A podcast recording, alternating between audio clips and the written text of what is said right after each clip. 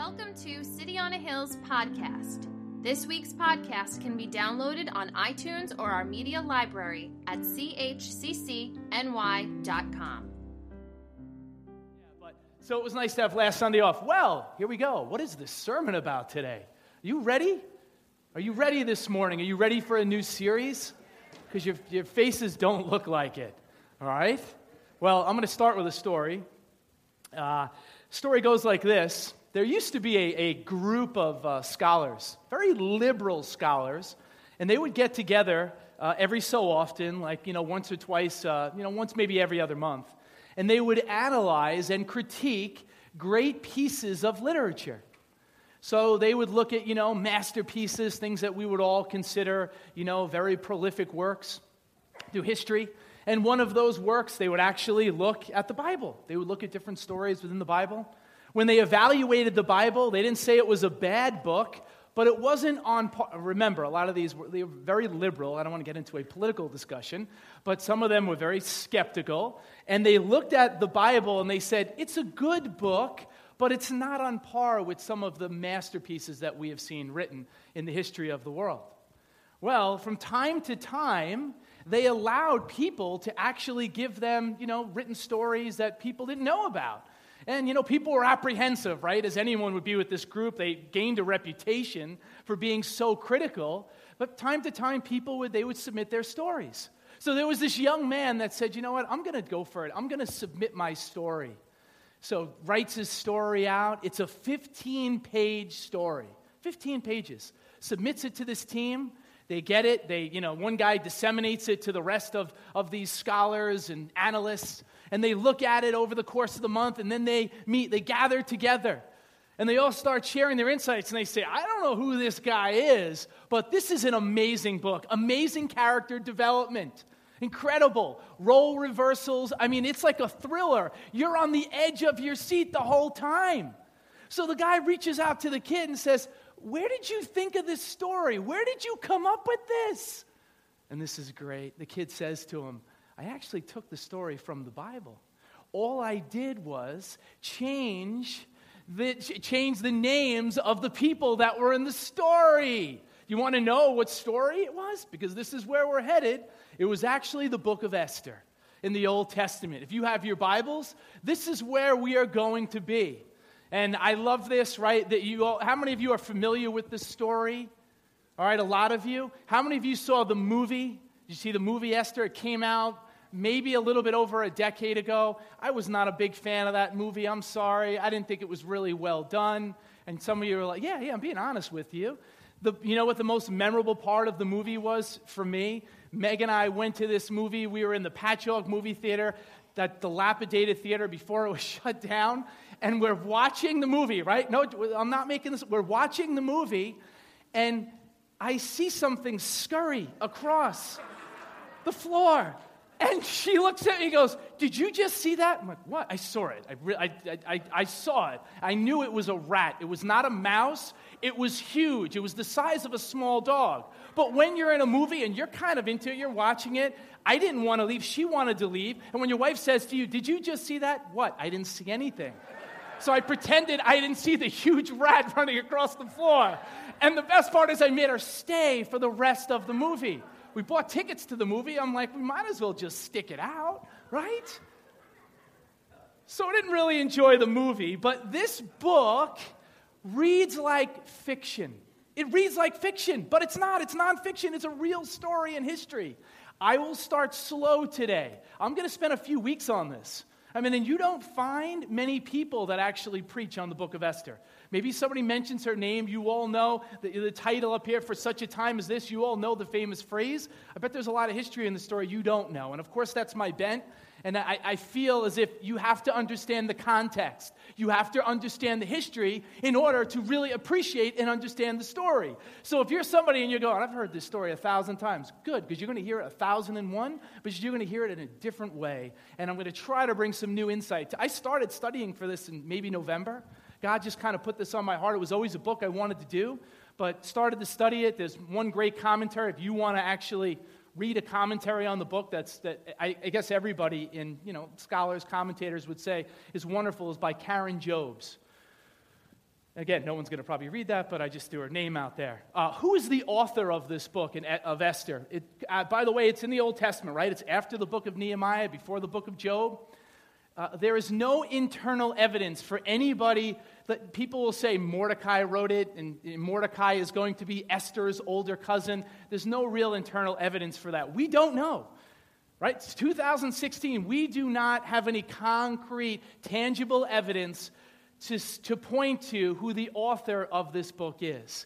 But again, it's a book that will take you on a wild, wild ride.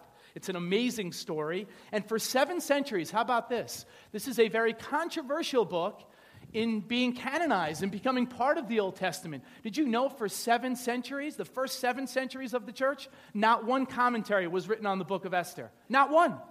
John Calvin, one of the most prolific preachers, you've all heard the name before, John Calvin.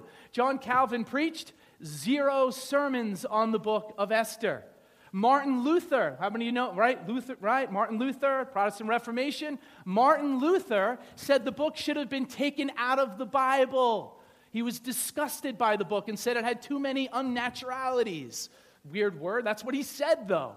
So, for a lot of people through the centuries, this was a book that caused much consternation. This wasn't a book where people looked at and was beloved. And I think today, many of us esteem it. Many of us love it. It's an amazing love story, right? To some extent, right? Yeah? Maybe. Yeah, it is. It's a good story. So, let's, can I give you a little background to start out? I hope you stay with me. Again, this is the intro. Next week is more of the experience and you're going to be like, wow, where is he taking me on this, this little journey? But for this week, I'm starting with some of the background, and then I want to get to the real point, the real main message of this book. So I will stop abruptly at a point in the first chapter where you probably will least expect it, and then I'll go into what I think is the major theme of the book of Esther. Now, here to give you a little background of this book, if you look on the map there in front of you, this is a picture for many years before the story of Esther begins. The Jews had a civil war, right? And this civil war it caused a dividing of the kingdom, the Jewish people. And you see up there the northern part, right? You have what was known as that was Israel, okay? that was the northern kingdom. The southern kingdom was called Judah. Now, in both of these kingdoms, stay with me for a little while. It'll be worth it for you. Stay with me. In both of these kingdoms, there was rampant apostasy, disobedience. I mean, you have many of the kings, right, fell away and really weren't even following God. The idolatry, I mean, it was quite pervasive, right? The northern kingdom eventually, God was so fed up with their disobedience, and I'm giving you the real Reader's Digest. God was so fed up with their disobedience that he gave them over to a group of people called the Assyrians. How many of you have heard that name before? A group of people, right? So the northern kingdom falls. They're given over to the Assyrians. About a hundred years later, and this is where the, the light bulbs will go off, and you'll go, ah, the southern kingdom, right, was given over to the Babylonians. Who was the first king of the Babylonians? Nebuchadnezzar in 597, right? So, 597, and what book did we do recently where we delved into this and we looked at the Babylonian Empire? The book of Daniel, right? So in 597, that happens, and King Nebuchadnezzar comes to Jerusalem and he takes captive many of the Israelites and he takes them back to Babylon with him, right? He comes back almost 10 years later, about a decade later, and he razes Jerusalem to the ground. The temple takes things from the temple. I mean, this is a really rough time in the history of the children of Israel, the Jewish people. So the kingdom is divided there. Eventually, eventually, the Babylonians will be taken over by, they will be conquered by the Medo Persians, the Persian Empire. And the Persian Empire the first king that we see that's important for us, that is listed in this story, is a king by the name of Darius. And Darius will rule for 36 years, and then eventually, I promise I'm about done, he will, he will give up his kingdom. He bequeaths his kingdom before he's going to die, and he gives it to one, he had many kids, and he gives it to his one son, Xerxes. Oh, how many of you are familiar with that name, Xerxes? Some of you, some of you not. All right. Well, he's a name that we're, we're going to see in the, in the story. Now, giving you that just little bit of history, and I'll give you a little bit more as we get into the text. Let me start in the first chapter. Let's start. We're going to look at the first three verses, then I'll stop and I'll explain some things. So, this is the beginning of the book of Esther, and in chapter 1, verses 1 through 3. This is what happened during the time of Xerxes, the Xerxes who ruled over provinces stretching from India to Kush.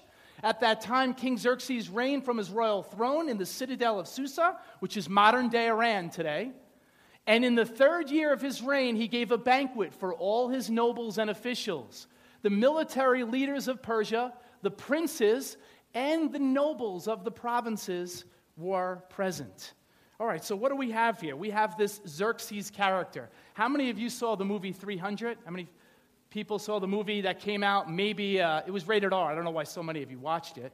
Uh, so the movie came out maybe a decade ago, somewhere around there, right? You remember some of those, those, those, those great scenes in there? We are Sparta, right? He kicks the guy into the, I don't know, the abyss. Uh, but this is the story of Xerxes. Now, this is what is interesting to me. D- does that, are you shocked to hear this? Did you know that Hollywood gets history wrong sometimes? I know a lot of you are like, really? Come on, really? Are you serious right now? Yeah. Hollywood will get history wrong. This is what the real Xerxes looked like and what we think he looked like. Uh, his hair is kind of coiffed out. Um, he wasn't very tall. He was kind of short. He was said to be extremely handsome. He doesn't look too handsome to me, um, although he does have some facial hair, so I'm feeling that today. Uh, but this is the Xerxes that we know from history, okay? This is the Xerxes that you see in the movie 300. Wait a second. They look like twins. They look like, right? They look like, oh man, it looks like the same person. In the movie, the Xerxes in 300 is like 13 feet tall. The real Xerxes is not that tall. Um, this guy, I don't know, he's got a lot of bling, he's got a lot of jewelry on. Like, I, he looks kind of, uh, he looks kind of cool to me, right? But he doesn't look anything like the real Xerxes we know from history, right? This is the so the first guy, this is the real deal. This is exactly what he looked like. Now, this is his empire. All right, his empire, this is the known world, all right? His empire stretches all the way from India, right? Stretches from India over here all the way over here to Greece. There's no United States at this time. There's no Latin America. I mean, this is the world. This guy controls basically the world. He is the executive, he is the legislative, and he is the judicial branch of government. He is a despot. He rules everything. He has a totalitarian regime. If he doesn't like what you have to say, if he doesn't like what you're doing, he's going to get rid of you. That's it. Final say. He controls everything in this society. So he is a man that you didn't want to get on his bad side. And in the movie, if you remember in the movie, and this is what I remember from the movie, and this is like, how many of you, did anybody try the workout, by the way? Did you ever try the 300 workout? Yeah, I tried it. Yeah, yeah. Yeah, I, I, blew lunch trying to do the workout. And some of you like don't know what the workout is. The workout was you didn't stop. You did like pull-ups, then you did push-ups, and then you were doing like squats, and you did all these things. And you did, it was like it was like a half an hour workout. And one of my former you know, students was like, "Hey, why don't you try the workout with us?" And I'm like, "How bad can this be?" Ten years ago, I'm like, you know, maybe early 30s. I can do this. I can hang with these guys. I, I couldn't do it absolutely couldn't do. It was one of the hardest workouts I've ever had in my life. Anybody, you ever have a workout like that where you were like, some of you were like, man, I don't want to work out to begin with. Now you're talking about throwing up when you work out? Really? So, th- what was I getting to? In the movie, though, the, how many of you remember the immortals? Real history again. Now, this is, Pastor Linda said before, we're talking about Genesis. I'm giving you a real history lesson today. And I know a lot of times you come in and, you know, a lot of preachers are just going to go right into the text. How can you really appreciate the story without knowing the real history behind it? So these guys were known as the immortals. How about history tells us, Herodotus, who was a Greek historian, tells us that this guy Xerxes had a private group of soldiers called the immortals. There was a TV show, by the way, too. And they took like great fighting groups and they like, like pitted them against each other, like who would win. That was all conjecture. You didn't really know. They, all, they weren't alive to really see what would happen. This group, who did they go up against? Oh, the Celts. He kind of knew what was going to happen before the end of the show. But these guys, the Immortals, he had 10,000 of these guys. Now, when your name, your group name is the Immortals, you're bad. Nobody really, come on, what's the name of your group? We're the Immortals. We never die. Oh, that's good. We don't want to fight you. Can we fight somebody else? 10,000 of them, enough to fill a small stadium. They were willing to put their lives on the line for Xerxes. Wherever Xerxes went, this group of 10,000 fighting soldiers went with them. Pretty amazing, right? This is the kingdom. This is who he was. We look at today, you look at like, I don't know, maybe a rapper, or I was thinking of like Floyd Mayweather, the great boxer, and you see sometimes on like the news and they'll have like a posse with them. And I'm like, dude, that's not a posse. This guy rolled with 10,000 people willing to give up their lives at any given second for him. That's a little bit different. So he is the man, he was deified. He was looked at as being a god. Everybody worshiped him. The sun rose and set on this Xerxes. He was called the King of Kings. And now you look at the next part of the story, verses 4 and 5. All right, in verses 4 and 5, it says, for a full 180 days. Now get this, how many, day, how many months is 180 days? Good. Six months, he displayed the vast wealth of his kingdom and the splendor and glory of his majesty. When these days were over, the king gave a banquet lasting seven days in the enclosed garden of the king's palace for all the people, from the least to the greatest, who were in the citadel of Susa. All right. Try to understand. Now, I know all of you in it, you've never been to a party before, right? Never in your lives went to a party, right? Some of you are like laughing. Can you imagine really a six month party? Go to college? Maybe there was a party that lasted a day. I don't know. Like you were at something that was like, or a wedding. How many of you been to a wedding and there was 500 people and it went for like all night and you had a, an unbelievable time? Imagine six months of partying. This is where like this is like frat party meets Mardi Gras with open bar, right, and happy hour. You just put all those things together. This is six months of insanity. Only the men are present here, right? And we're going to get to this. Only the men are present at this party. The queen, Queen Vashti at this time, she's having her own party, Tupperware party, whatever, Arbonne, I don't know. She's having her own party somewhere else. But all the men are over here and they're partying. And and Xerxes has it. There is unlimited food. If you want gluten rich food, you want gluten free food, you want wine, you want whatever there is, you can have it. There are women that are everywhere, thousands of women. Scholars tell us that he had 15,000 VIPs that were invited for this six month party. There is music going, right? This place is bumping. This place is going for six whole months. And then when the six months is done, that's not enough. He invites all the peasants, all the lowly people. Oh, now you can come for a seven day party. This guy, me, like Hugh Hefner is like a kindergartner compared to this guy. Seriously. This guy knew how to party, but for six months. And I hope nobody is in here right now thinking, man, that would be my six months of just like vacation to sit on a hammock and just drink a. Did anybody think that? No, you're in church. Of course, you're not going to admit if you really thought that. But what is this? This is a pep rally. Did he do this? In? You have to understand this. Does he do this because he is so benevolent and he is so generous? Is that why he's throwing a party like this for six months? Is it, hey, King Xerxes, oh my gosh, you're the nicest ruler, you're the best? He's doing this, A, because he wants the people to worship him. Look who's the king. Look who's the one that's giving everything that you have, every desire that you could possibly get satisfied. Where does that come from? It comes from me.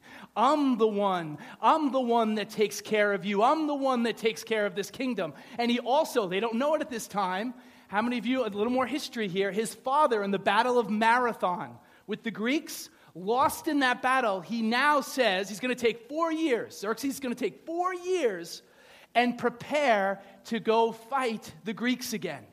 He wants to defeat them, right? He's a ruler, right? He wants to take over anything, any square inch on the planet. He wants control of it. So he will spend four years at this pep rally. And the interesting thing is, when he launches this battle in 481 BC, he sends over, now, estimates like they range all over the place. Anywhere between 500,000 and 2 million men, Xerxes sends to Greece to fight. You know how many men come back? Less than 5,000. Less than 5,000. He's not going to be ruling for too much longer. He'll get assassinated later on. But I had to give you the context of what's going on here in this story. So he has the first big party, then he has the second party, and everybody else is invited. The first party's not enough. And then you see in verses 10 and 11, on the seventh day when King Xerxes was in high spirits from wine. Put the brakes on right now for a second. You know what bothers me sometimes? People will say, well, people that drank in the Bible, the wine wasn't real wine. They didn't know how to make real wine.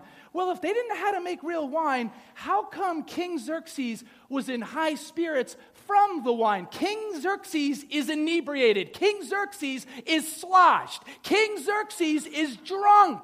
No, come on. I want you, you have to see that in the story. And never, here's just a little, this is like a, a side point here. I don't think anybody has ever like got, had too much to drink and said, you know what? I, I made the best decision of my life at that moment, right? So, a word of caution, a word to the wise. Maybe if you were drinking, you don't want to make decisions that could have consequences for you and your kingdom, like severe consequences, repercussions of that. So he commanded the seven eunuchs. Ask your parents, kids, what that is. I'm not getting into that because Pastor Linda will pull me right down. Who served him? I'm not giving you all their names. Just where's the guy? Bigtha is my favorite. Bigtha. You want to mess with Bigtha? No, I didn't think so. And Carcas, too. Hey, Carcas, what's up? Hey, Bigtha, right? Can you imagine? Like, that's, those are cool names. Those are names that you should be looking at for your kids. To bring before, the, before him Queen Vashti, wearing her royal crown in order to display her beauty to the people and nobles, for she was lovely to look at. You know what scholars say here? You'd miss this totally when you read this, probably never heard this. He is asking for her to come before all. He wants, to, he's drunk. He wants to parade her in front of all the other men in the kingdom with just her crown on. Here comes the queen. She has no clothes on. Right? That's really, in essence, what he's doing. I want to parade. Look what I have. Look how beautiful she is. She is the most beautiful woman in the whole kingdom. Feminists everywhere love Queen Vashti because what does she do? She refuses not going to go before this king with no clothes on and just wear my crown. But how will that make Xerxes? He was known for his volcanic temper. And it says here in verse 12, but when the attendants delivered the king's command, Queen Vashti refused to come. Then the king became furious and burned with anger. Of course, he burned with anger. His whole life, nobody has ever told him no. Xerxes, you can't do that. No, I can do whatever I want, right? My dad's the king. I can do whatever I want. His entire life, nobody has ever told him no. So here is the queen in this story, and she is saying, ah, I'm not going to do what you want there. Moving on, now 13 and 15, he meets with his counselors. Remember what I said before? He's a total despot. He is the executive, judicial, legislative branches. He does whatever he wants, but he has these counselors. They're like little puppets. Since it was customary for the king to consult experts in matters of law and justice, he spoke with the wise men who understood the times. According to law, what must be done to Queen Vashti? He asked. She has not obeyed the command of King Xerxes. Don't you love when they talk like in the third person? So we get it. We know who you are, right? He is in love with himself, okay? That the eunuchs have taken to her. So, what is this guy supposed to do here? What is her punishment going to be? You want to see what her punishment is? If you drop down to verse 19, therefore, if it pleases the king, this is the councils, let him issue a royal decree, and let it be written in the laws of Persia and Media, which cannot be repealed, that Vashti is never again to enter the presence of King Xerxes. Also, let the king give her royal position as someone else who is better than she. Wow. This is the point we're going to stop in chapter 1. And if you're like, man, I'm not really, I'm not feeling this today. I'm not feeling this yet. Good, okay? Because you're going to feel it now. Anybody notice through the whole first chapter so far, there has been no mention of God. There has been no mention of prayer. There's no fasting. Did you know this is the only book in the Bible where God doesn't show up? God is not mentioned one time in the book of Xerxes. Prayer is not mentioned one time in the book of, uh, I'm sorry, in the book of Esther. I'm saying Xerxes. See what he's done to me? Right? All right, not one time in the entire book do we see any of those things.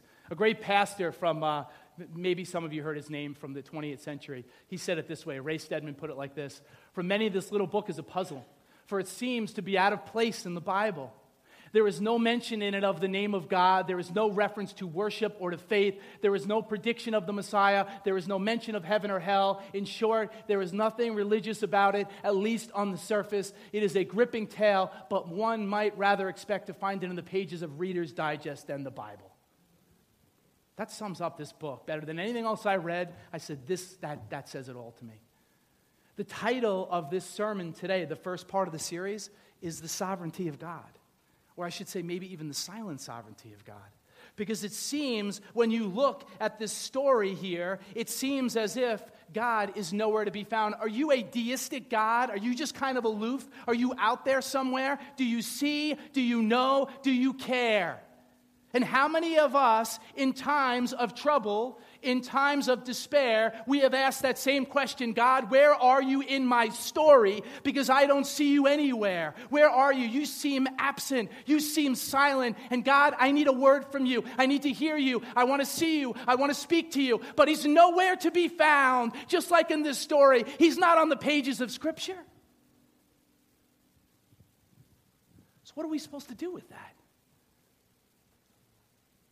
I put before you today the brilliance of this story. The brilliance of this story is the fact that God's name is not mentioned. That's what makes this story amazing. Did you know even Esther's name? Now, her Hebrew name was Hadassah.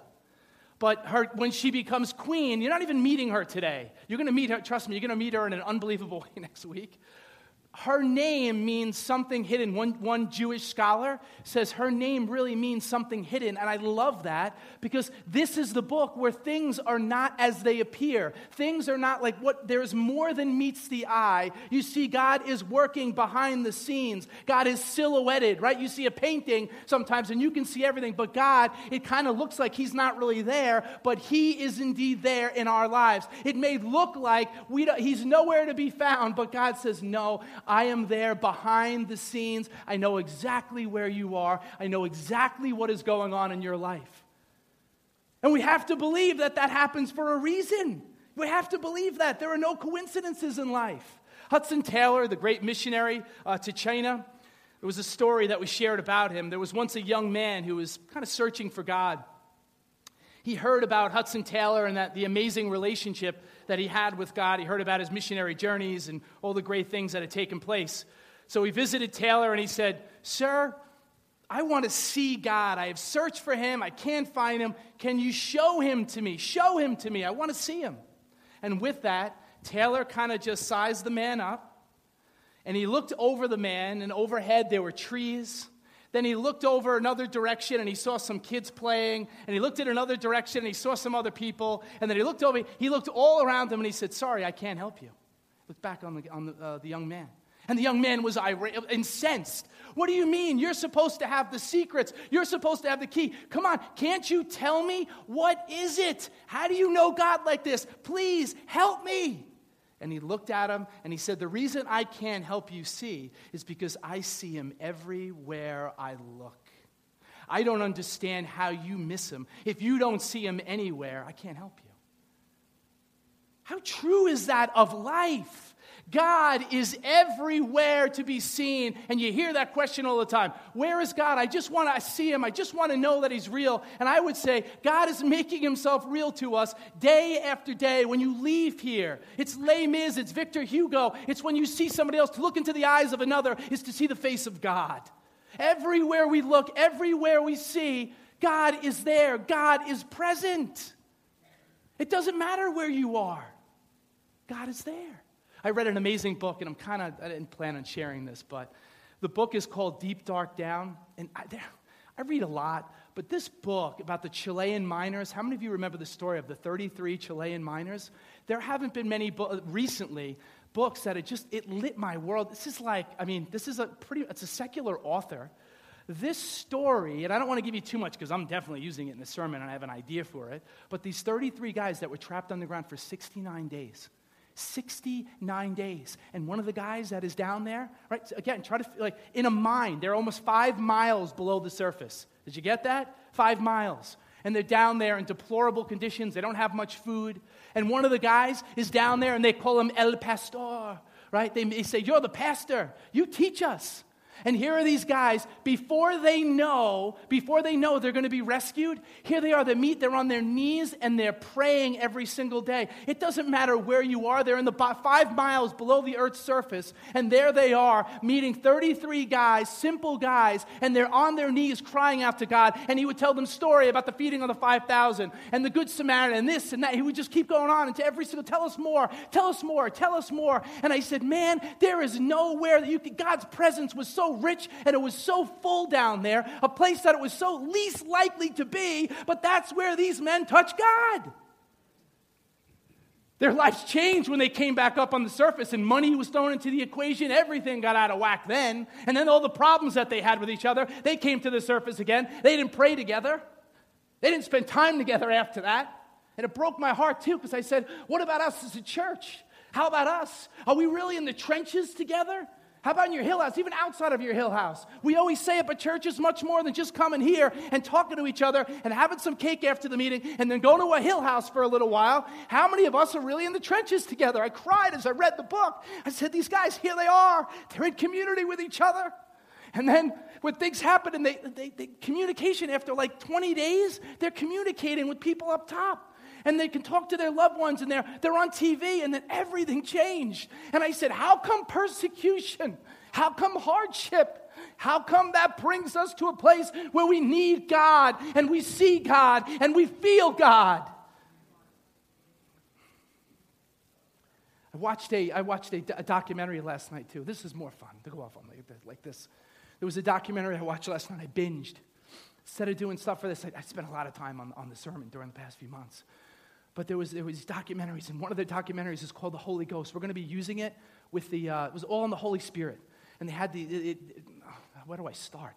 There was this guy that was, a, he's a scholar, and he's talking about it. He's saying, you know what, there has to be more of a, a merging of the Word and the Spirit. They need to come together. And that's where the re- next revival will hit when that really happens. When we really can study the Word as a people, but we can also understand that God's miracles and His gifts are still for today. You can have a marriage of both of those things working together.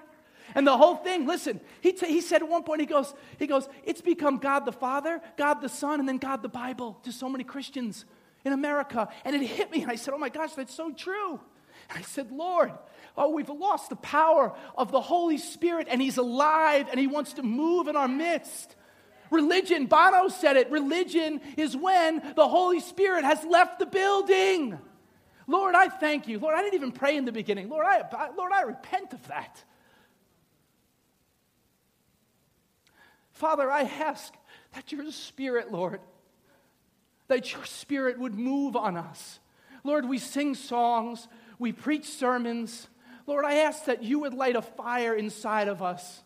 Lord, a fire that a hurricane can't put out, Lord, that a tsunami can't put out, that a tornado can't put out. Lord, we want to be a people that are awake and ready, Lord. We want to be a people that experience you. I'm sick of reading about you.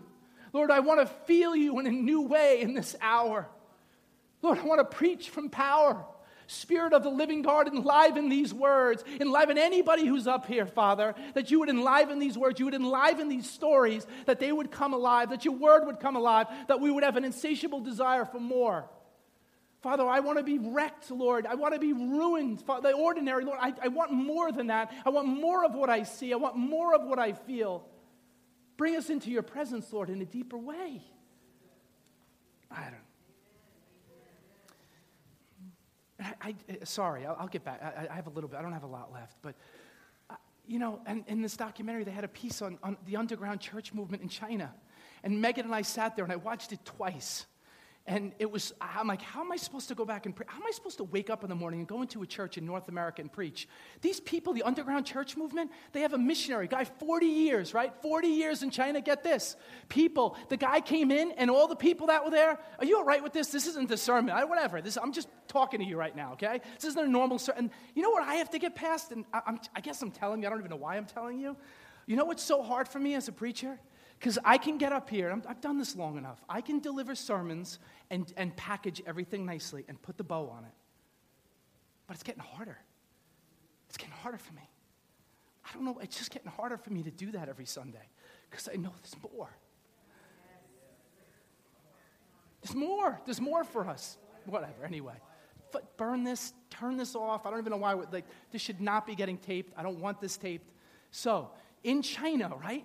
How about people? The guy comes in. He said he came in this building.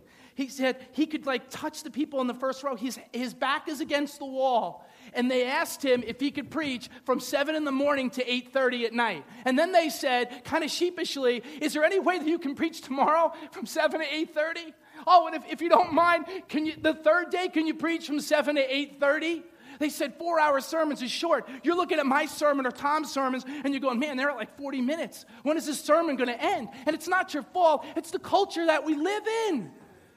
If it's not a move by the Holy Spirit, then it's going to be the same old thing. We have to be brought to our knees. I prayed for persecution last night. I prayed that something would happen to make America fall to their knees again.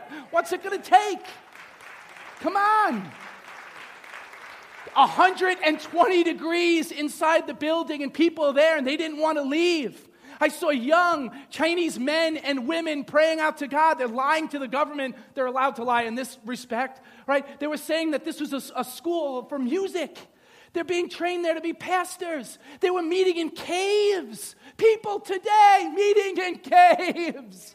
And the Spirit is moving and being unleashed. They went over stories with live footage of people in Mozambique, in Africa, and other places in Africa where people were being raised from the dead. Did you hear what I said? People being raised from the dead, the stories, they went on and on. And you may say, You're a nut, you're crazy. Well, I, listen, there are things happening. We live in America, and what we see, everything, everybody is so skeptical. There's so much unbelief out there. This is real. There is a God who is real, and He wants to touch us. And miracles are for today. His power is for today. His presence is for today. It's real. I want more of it. I want more of it. So if that didn't make you want to leave and not listen to another sermon I ever preach, I don't know. Let me just get to the end of the story here now. Can I just get to the end? The last thing I wanted to leave you with from this a sermon that probably makes no sense now. Um, this is the heart of what I see at, at the book of Esther. The heart of what I see is there is a God behind the scenes, and He's moving. This is one of my favorite passages, and, and I've preached on this before, but I think we should, be, we should talk about it constantly. It's like a, it's a life verse for me, right? And we know that all things work together for good to those who love God, to those who are, are called according to His purpose. Did you get that? All things that happen to us. It doesn't say bad things are good things. Did you hear that? Don't you leave here and say, Pastor, did, did you say that the bad things that happen to me are actually good things? When somebody gets cancer, when somebody dies? No, no, no, those are bad things. You grieve, we grieve. No, those are bad things. But I'm saying to us today, in the totality of everything, when you look at the whole book of Esther, because when you get to the end, you see God's fingerprints were everywhere. There are no coincidences. Can I tell you right now that if the king did not get drunk in the beginning of this book, Esther never becomes a queen. And we have so many religious people in the world, and they say, Oh my gosh, what is this? And she sleeps with the king. Yeah, you know what? I'm not for what she did with the king, but God used it in her life and she, he used it in the lives of the children of Israel, and she saved everybody. Are you kidding me? The Feast of Purim, which we're going to get into, there's so much. This is loaded, this story. The Feast of Purim, the Jewish people, they celebrate this. And this is the time when you look at the book of Esther, where they celebrate God's people were saved by this woman. Yes, a woman that went in and slept with the king. No coincidences. None. You look at your life, you think, you know what? You think you wrote yourself out of God's script. Some of you feel as if you wrote yourself out of God's script, and I'm here to tell you the first week, the first message in this series, you can't write yourself out of His script. I don't care what you did, I don't care what you've done, I don't care what you think, I don't care what somebody told you, your story is not over. That's the book of Esther. God is always working behind the scenes. And we see things as life goes on, as time goes on. Rabbi Harold Kushner, I hope I can get this right. It just pops in, it just popped in my head.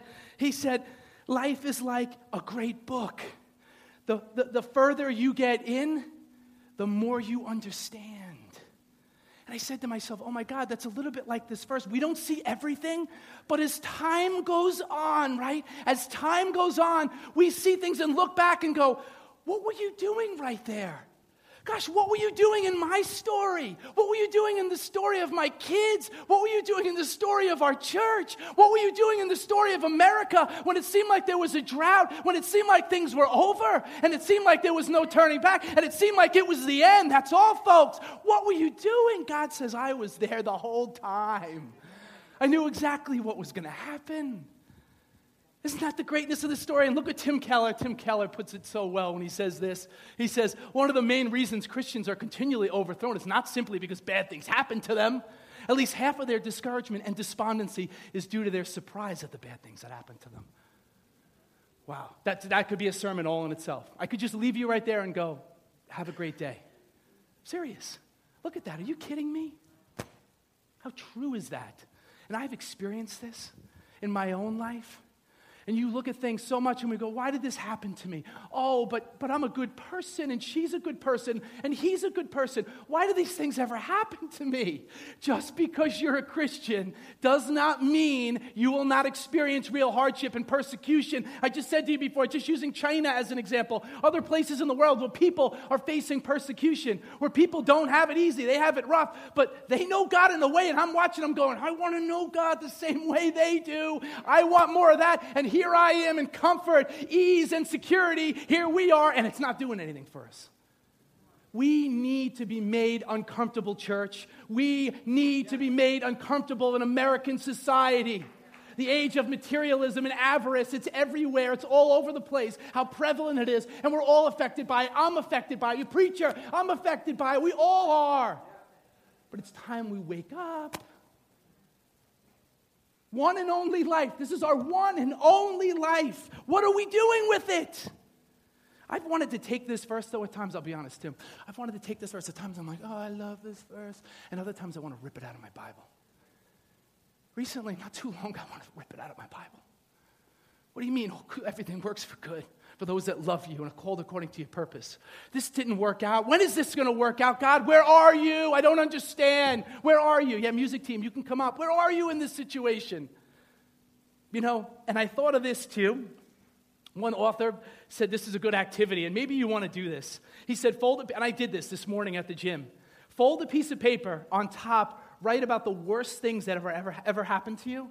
Worst things on the top of the paper. Fold it up. Worst things that have ever happened.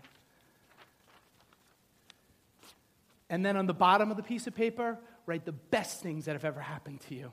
And I guarantee you, when you look at the best things that have ever happened to you, many of them came out of the worst things that ever happened to you. And that's a message that we don't want to hear. It's a message that's not preached. Suffering is part of the Christian life.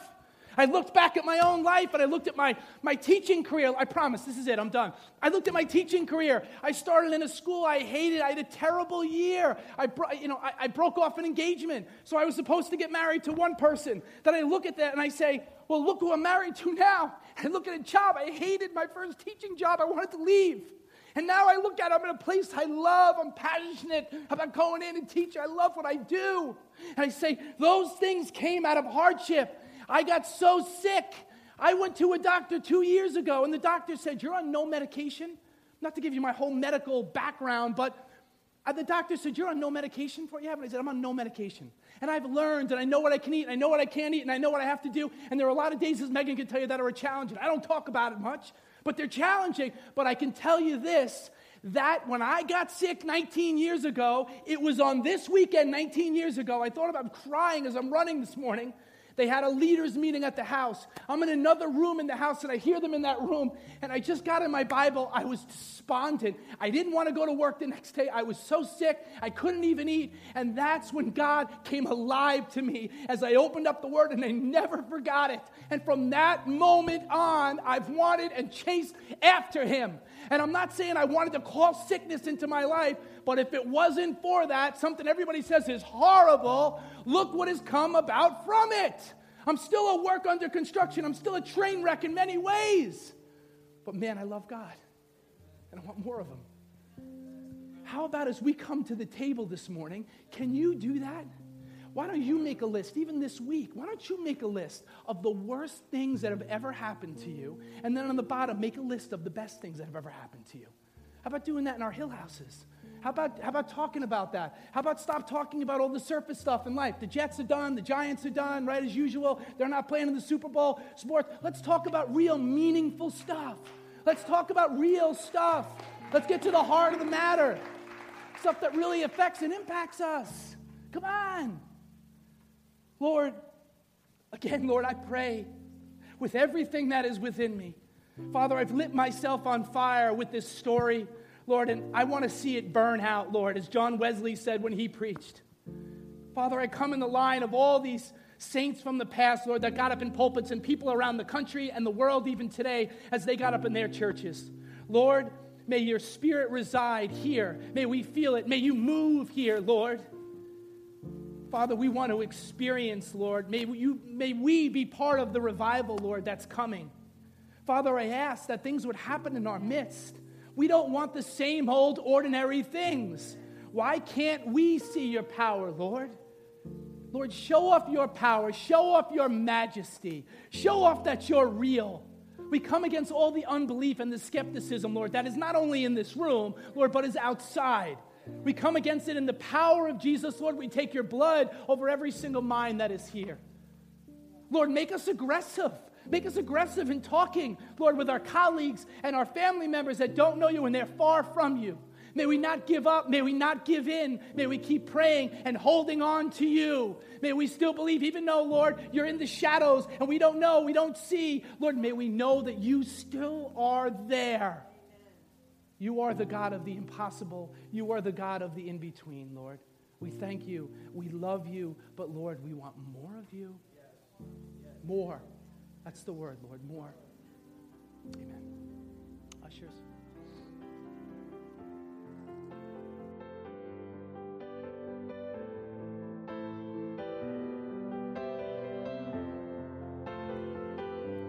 Thanks for listening to City on a Hill's podcast. For more resources, visit us at chccny.com.